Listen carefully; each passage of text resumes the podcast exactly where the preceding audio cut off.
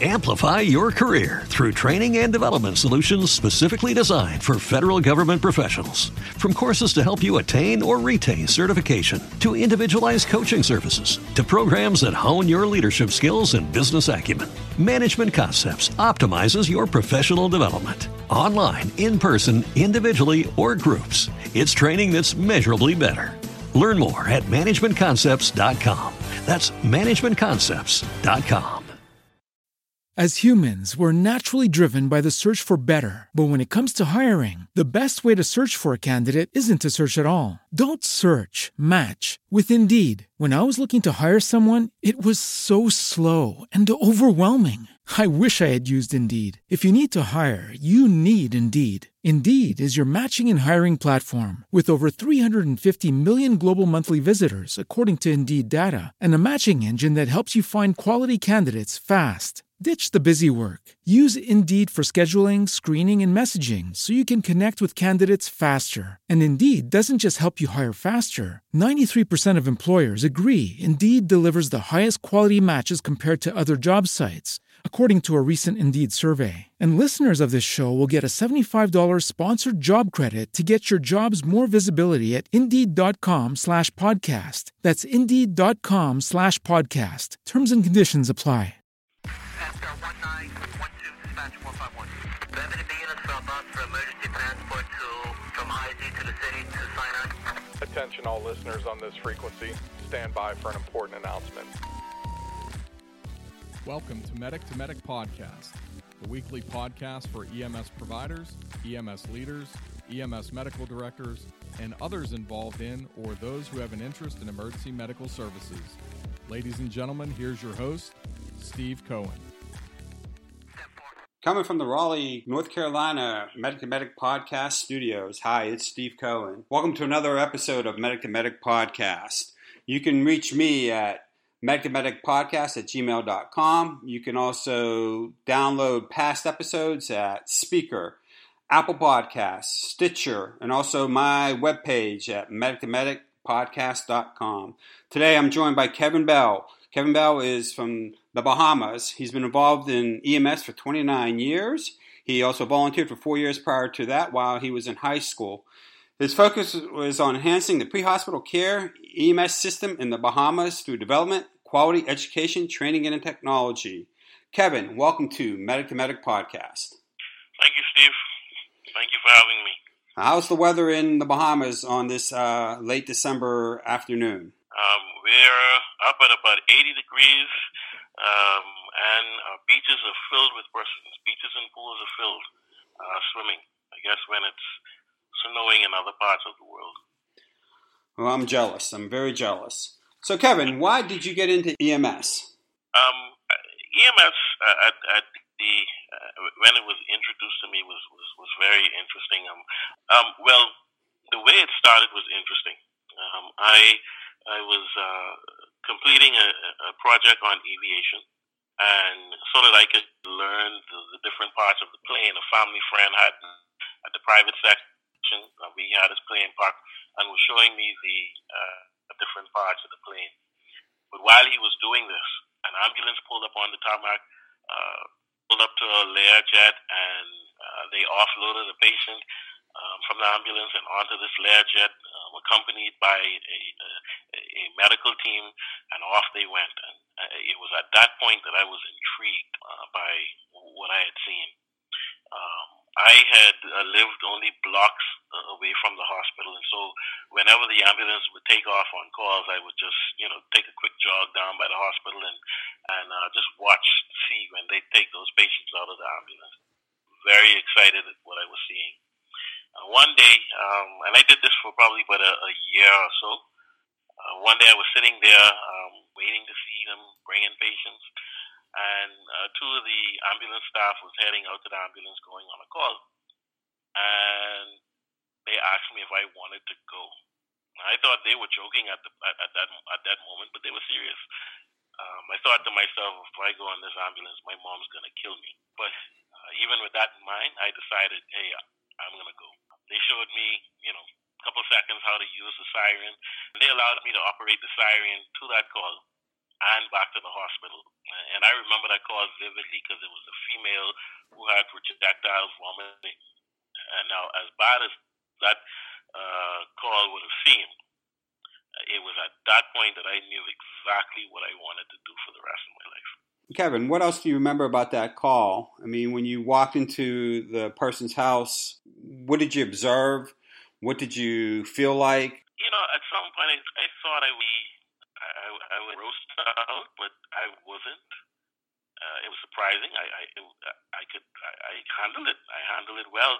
Um, I, I remember helping her, helping her to to the ambulance along with him, and then um, I didn't sit in the back with the patient heading back up to the hospital. I was up in front seat, handling the siren, but peeping through the, the little door uh, in between the the, the seat um, at what was going on in the back. And uh, again, I, I, from what I remember, it was it was a gory call. I, I didn't gross out, but I found it very intriguing. How old were you? I would have been 14. So you're just starting high school, and you went on your first ambulance ride and got to see your first patient, and you were hooked. Yep.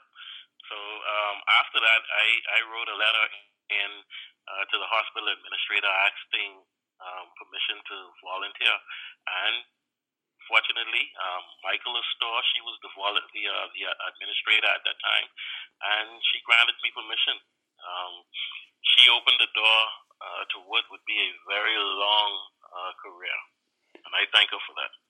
And before we get into how you became an EMT and a paramedic, can you talk a little bit about how EMS works in the Bahamas? So, um, unlike um, some other places in the United States where there's a combination, you know, with the fire and, and, and, and EMS, uh, EMS here is uh, hospital based. Um, everyone's hired by either the private hospital or the public hospital. And uh, for the public hospital, they receive their calls through 911 dispatch. Um, of course, the private hospital, their their, their personal private dispatch, uh, they receive calls, emergency calls as well. The ambulances are staffed with uh, emergency medical technicians mostly. Um, we do have a, a small, we have about 12, 12 to 13 paramedics in the country. And so um, we're not at that point as yet where we have a paramedic on every vehicle. But um, that's how our, our units are, are manned in this country. And what kind of calls are they running?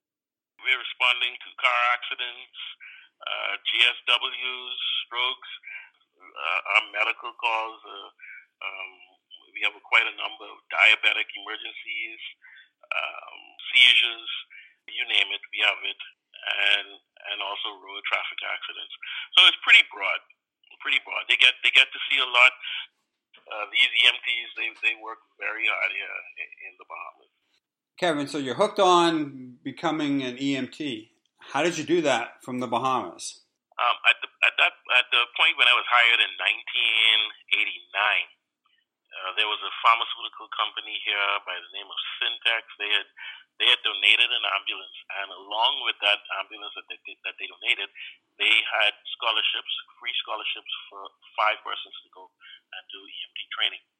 Um, I volunteered myself, and, and they sent me off to Medical Arts Training Center in Margate, Florida, uh, which is where I did my EMT program, uh, free of charge uh, um, from this company. When I completed that, I, I returned home as the first um, trained EMT in the government system. Wow, the first EMT. How did that feel for you? Um, I, it, it, it felt good. Um, but one of the things that I understood and, and learned from uh, my um, interactions there in, in Florida during my ride times is um, it's going to take more than just one EMT to, to, to, to get the ball rolling. And so while I felt good being the only one or the first one, um, uh, for me, it was more about uh, helping other persons to, to, to get trained as EMTs so that we could advance the, the service, which at that point uh, was only ran by persons who, who were first aid trained. And, and so uh, there, there was much work to do. How long were you an EMT before you decided that you wanted to move on and become a paramedic? And where did you do your paramedic training? Um, I would have been an EMT for approximately, uh, probably approximately 12 years before my other opportunity would come for me to go off and do paramedic training. Um, I did paramedic training at Broward Community College in Davie, Florida and there I also com- completed my uh, EMS degree.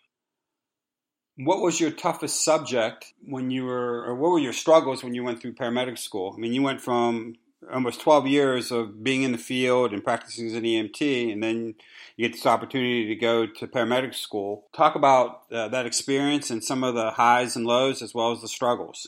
Uh, you know, you, you, spend that much time as an EMT, you think uh, paramedic school is going to be a breeze and that was not the case. Um, uh, for me, in high school, math was a challenge, and at that point, I was so in love with being in EMS, you couldn't convince me that math was going to be needed until I hit paramedic school and we got to um, uh, to drug calculations, and then I got my horror. um, it was there that, that that I had the greatest challenge. Um, uh, having now to to uh, to rely on mathematics to, to calculate medication that I'm going to be giving to to patients.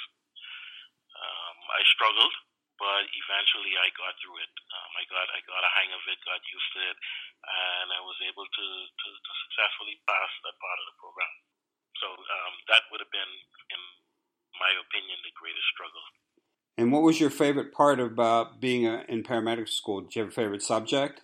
For me, medical emergencies would be my would be my favorite, uh, and here's why. In my opinion, you know, trauma is trauma.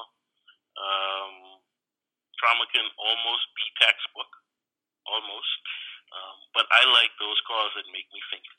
I have to uh, try to uh, figure out the symptoms, um, try to figure out what's going on on this cardiac monitor, which drug am I going to use to to uh, mitigate whatever it is, and and and, and so anything that that that, that that's going to make me think deep and hard, those are the calls I, I, I like, and they just happen to be medical emergencies.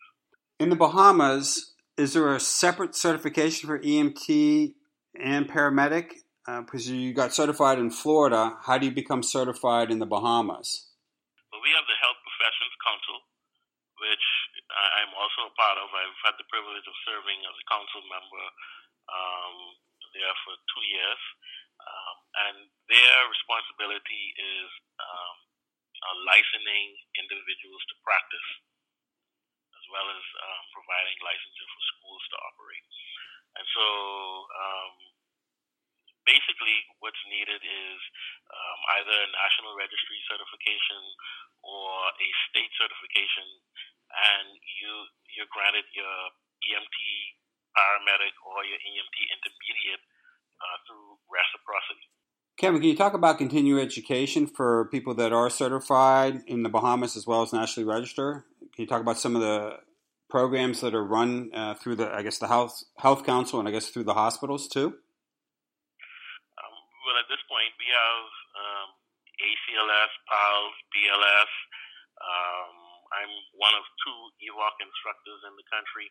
Uh, um, we're also in the process of uh, getting instructors certified to teach uh, ITLS or PHTLS.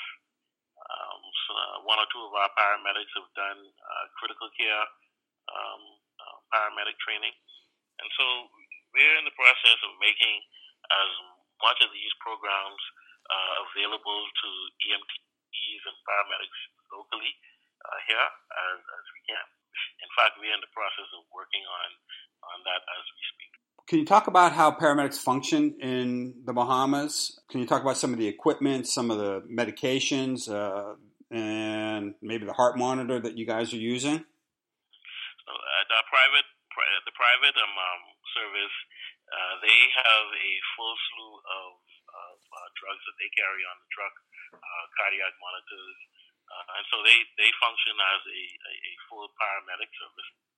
Um, however, for the government service, they function at the intermediate level. So there are some medications that they that they push, um, uh, as well as uh, cardiac monitors. And we now um, have in the Bahamas the Zoll uh, X series cardiac monitors. We also have auto pulses. We're trying to um, uh, again uh, stay in tune with EMS around the world. And how do the paramedics receive their medical command? Is it physician based or is it government based? The the government agency, uh, the EMS service there is led by a uh, consultant physician um, who had spent uh, some years um, in the emergency room. So she serves as the director as well as the medical director. So they get their uh, basically their orders from her or from whomever is the emergency room uh, doctor at the time when they radio in.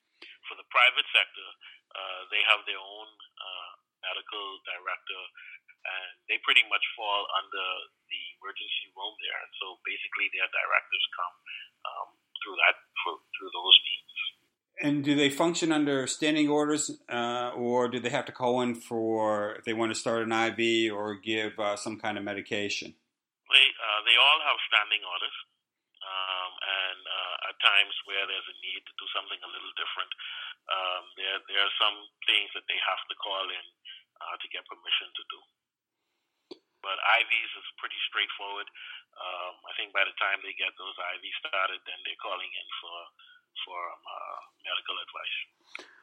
All right. For example, if I'm a diabetic and my blood sugar is low and I'm unconscious, and the ambulance is called, what can the paramedic do when they arrive on scene on their own before calling in? They can, uh, again, check your blood glucose level, um, establish IV access, administer the 50% uh, dextrose, and, and then they can call in and advise what they have and if there's any other further directions.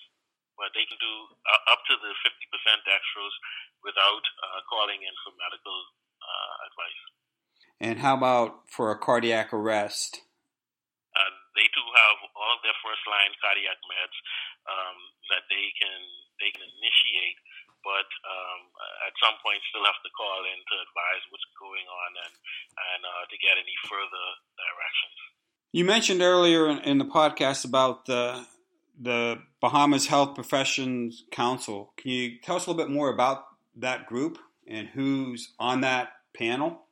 So the, the panel is uh, comprised of a, a number of uh, persons that represent different health professions. Um, uh, you have the the, um, uh, the chairperson. He's uh, an ophthalmologist. Um, the deputy chair is a consultant who's also um, in family medicine. We have psychologists. Uh, we have uh, the medical advisor for, for the Ministry of Health. Uh, we also have a uh, person that works in the cath lab, uh, someone who does um, physiotherapy. So it's, it's comprised of, uh, of, of persons that, that, that, that, come from different uh, fields within the healthcare system. Uh, as we provide licenses for, for, practicing to all of those different um, medical professions. You've been in EMS for 29 years. Can you talk about some of the highs that you've had, as well as some of the lows you might have encountered? One of the things that I, I I can say was a high was being a part of the transition from an ambulance service to or an ambulance department to EMS. And when I say a transition, uh, as I mentioned before, most of us were all first aiders, just first aiders who would respond in an ambulance to to to um, pick up the, the sick and injured. But I was able to to witness and be a part of the process. Um, you know, moving out of that ambulance attendant uh, uh, mindset to an EMT and an EMS uh, type run agency. And it, it was good to see the country uh, transition from from from uh, uh, from ambulance department to EMS. Um, lately, um, we've even seen some more things. We've actually seen paramedics now you know, in addition to myself. And it's it's amazing to see where where um, we've come from to where we are now. Uh, we're at the point now where we're we're hosting our own EMS week events, um, and and I think all we have is growth uh, left ahead of us. So we're we're doing all we can to uh, to to get there. How is uh, EMS funded in the Bahamas? We have two entities, as mentioned earlier. Um, we have a government and entity that's uh, financed through the Public Hospitals Authority. That's where we get a lot of funding from. Uh, there's no grant, uh, as is the case in the United States. Um, everything has to come through um, the budget that's given to the Public Hospitals Authority for uh, to facilitate all of the hospitals, the clinics, uh, as well as EMS. How much does politics play uh, in the role of EMS in the Bahamas? I think politics, just as it is anywhere else, politics um, uh, plays a significant role because um, it's them that have to release the funds. Um, I can say though, um, in in recent years, uh, they they've been investing um, in EMS. Um, we were able to change our whole fleet over. At one point, we ran Type two two uh, vans. With the government support, we were able to transition um, from the Type 2 vans to Type 1 uh, um, ambulances. Um, now we have a fleet of Type 3. Um, one or two of the transits you'll see around the island. Um, but we're, we're using almost the same vehicles that are being used in, in the United States at this point. Um, and uh, again, it's through government support. Um, for the private sector, they uh, they don't have to go through as many hurdles as the government sector, um, but they too they are operating Type Three um, ambulances, um, getting their finance for staff and as well as uh, the equipment that they need. And if somebody from the United States wanted to come to work full time in the Bahamas, either for the private sector or for the government side, how can they do that? Well, the, the, the first hurdle would be trying to get um, your work permit through immigration services. Um, that might be a little challenge at this point because um, we have any number of EMTs here seeking jobs, and so it's all going to be based on what we need. Um, uh, but achieving your work permit, the next thing would be getting your your license. Uh, uh, to, to practice. And again, as, as, I mentioned earlier, we do that through uh, reciprocity. What are you currently doing now in EMS? Well, I have an interesting job. Um, I'm I'm uh, heading an EMS uh, agency that's resort based. It's the only one in the country, um, the only resort that has an EMS system uh, in place. In 2015, uh, I was approached by Baha um, with an interest in uh, creating their own EMS system. And so uh, I took the the um, uh, the offer, and uh, today we have an ambulance, a, a team of EMTs uh, who who work very hard, um, and um, we, we're responding to the needs of, of our guests and and our staff members. And we employ about five thousand uh, staff members you got a chance when you got this position to build the EMS system. How did you start? Just like anything else, you you have to have planning and position, and so um, I just got into putting together um, all of the components of an EMS system. Um, you have your your um, uh, your staff, the EMTs. You have the, the equipment, um, your medical um, directors as well as your uh, dispatch system who will receive the calls uh, to dispatch the EMTs to.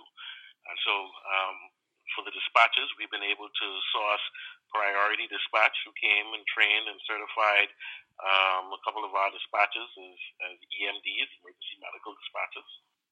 And um, we recruited persons who were already trained as EMTs, and we also sent um, um, a few persons off uh, to the United States to be trained as EMTs. So now uh, we have our, our teams in place. Uh, we have the benefit of a medical director and a medical advisor, um, one of which uh, also was an EMT prior to becoming a doctor, and so it's it's it, it's it's a it's a good thing to have someone like him in your corner, um, uh, you know, pushing ahead uh, and helping you with what you need to to get things up and running. What kind of calls do you see at the resort?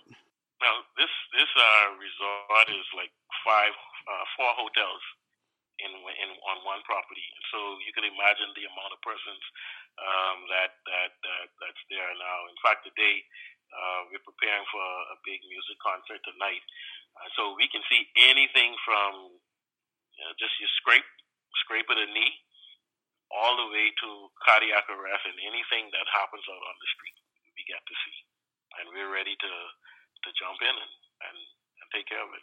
Kevin, describe your leadership style. Um, I think my uh, leadership style is is uh, pretty much one that I would like to to lead me. Uh, um, I don't like being micromanaged, and so I don't micromanage my my, my staff. Um, I um, set the the um, uh, requirements, set the goals, and I let them work towards it. Where I need to step in, I step in. Um, where I need to advise, I advise. Um, one of the other things that I, I, I've incorporated as a leader is being a mentor to um, to those that work um, under me, my subordinates, um, helping them to, to, to see EMS through my eyes uh, uh, so that they can see where they can go to um, futuristically so, you know, mentoring them to, to, to move on to either advanced EMT or to paramedic um, has been pretty much what I've been doing here where I work and where I worked before. So that's that's pretty much the, the, the, type of leadership that I very progressive.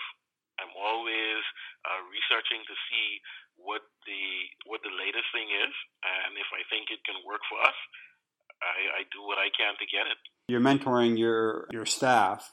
Do you have any mentors that you'd like to mention that helped you through your becoming the leader that you are? Yeah, absolutely. Um, there's uh, Todd Sword. He's uh, he's been a mentor uh, for me for um, a good number of years. Um, there's Richard Clinchy, who is one of my instructors at um, Medical Arts in, in the early 90s. Orlando Dominguez was also an instructor of mine during that time. Um, and he, at this point, he publishes articles in the EMS World uh, magazine. I think the one that he has now is uh, from the officers or the EMS chief desk, where he highlights uh, various leadership issues and how how you can deal with them. Um, there's also assistant chief at Orlando Fire Rescue, Hezadine Smith. Um, he, he, and I uh, communicate on a regular basis. Um, he's originally from Jamaica, and I, being from the Bahamas, we, we communicate regularly on on what we can do to uh, to push EMS from a Caribbean perspective, not just the Bahamas, but the Caribbean. And so uh, we've been in, in quite a number of discussions there. Uh, he and I would have um, hung out a bit at the EMS World uh, Expo there in Nashville just a few weeks ago. Uh, and so these are just some of the, the, the many um, uh, mentors that I have um, in EMS. I had one of the one of the toughest EMS instructors in, in, in Broward, Bruce Hill. Um, he was he was very good. Uh, Matt Whiteshield, uh, they were very good uh, um, instructors, and so you know I thank all of these uh, persons for helping me to be who I am today, especially Michael of Virgil Store, who would have opened the door for me to be able to be where I'm at in EMS. Her, Anthony Robinson, I could think of a whole number. Hats off to all of them for what they have allowed me to accomplish in EMS. What are the challenges that the Bahamas face uh, moving forward? So some of the challenges are, you know, being being that we're not attached to the United States per se, um, everything requires travel and accommodations, and so when it comes to doing training um, abroad, that could be a challenge. But we've been getting it done. Um, uh, some of our scholarship uh, foundations have been helping persons to go off to school to get EMT and paramedic training. Um, and you know, it's just basically trying to help uh, to to bolster the EMS profession here in the country. We have probably the same challenges that, that, that, that you guys have in the United States. We're trying to get EMS recognized as a profession, um, just as the nurse and the doctor and whomever else is. Um, we're in the same fight um, every day. We're, trying to get that recognition, and I think we we we we're we're, um, uh, we're making some headway.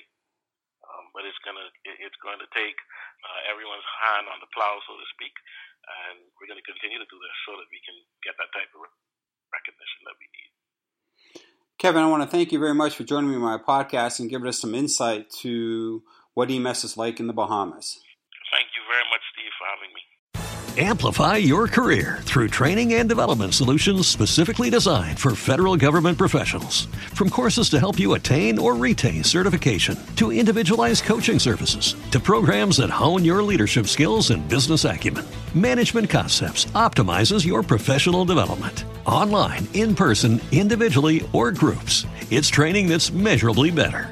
Learn more at managementconcepts.com. That's managementconcepts.com. Only 4% of universities in the U.S. are R1 research institutions, and Temple University is one of them. This means 100% of students have the opportunity to participate in hands on learning and research with world class faculty. With over 600 academic programs across 17 schools and colleges, Philadelphia's largest public university provides students with a rich variety of opportunities and propels graduates to succeed in their careers. Temple University. Schedule a campus tour today at admissions.temple.edu/visit.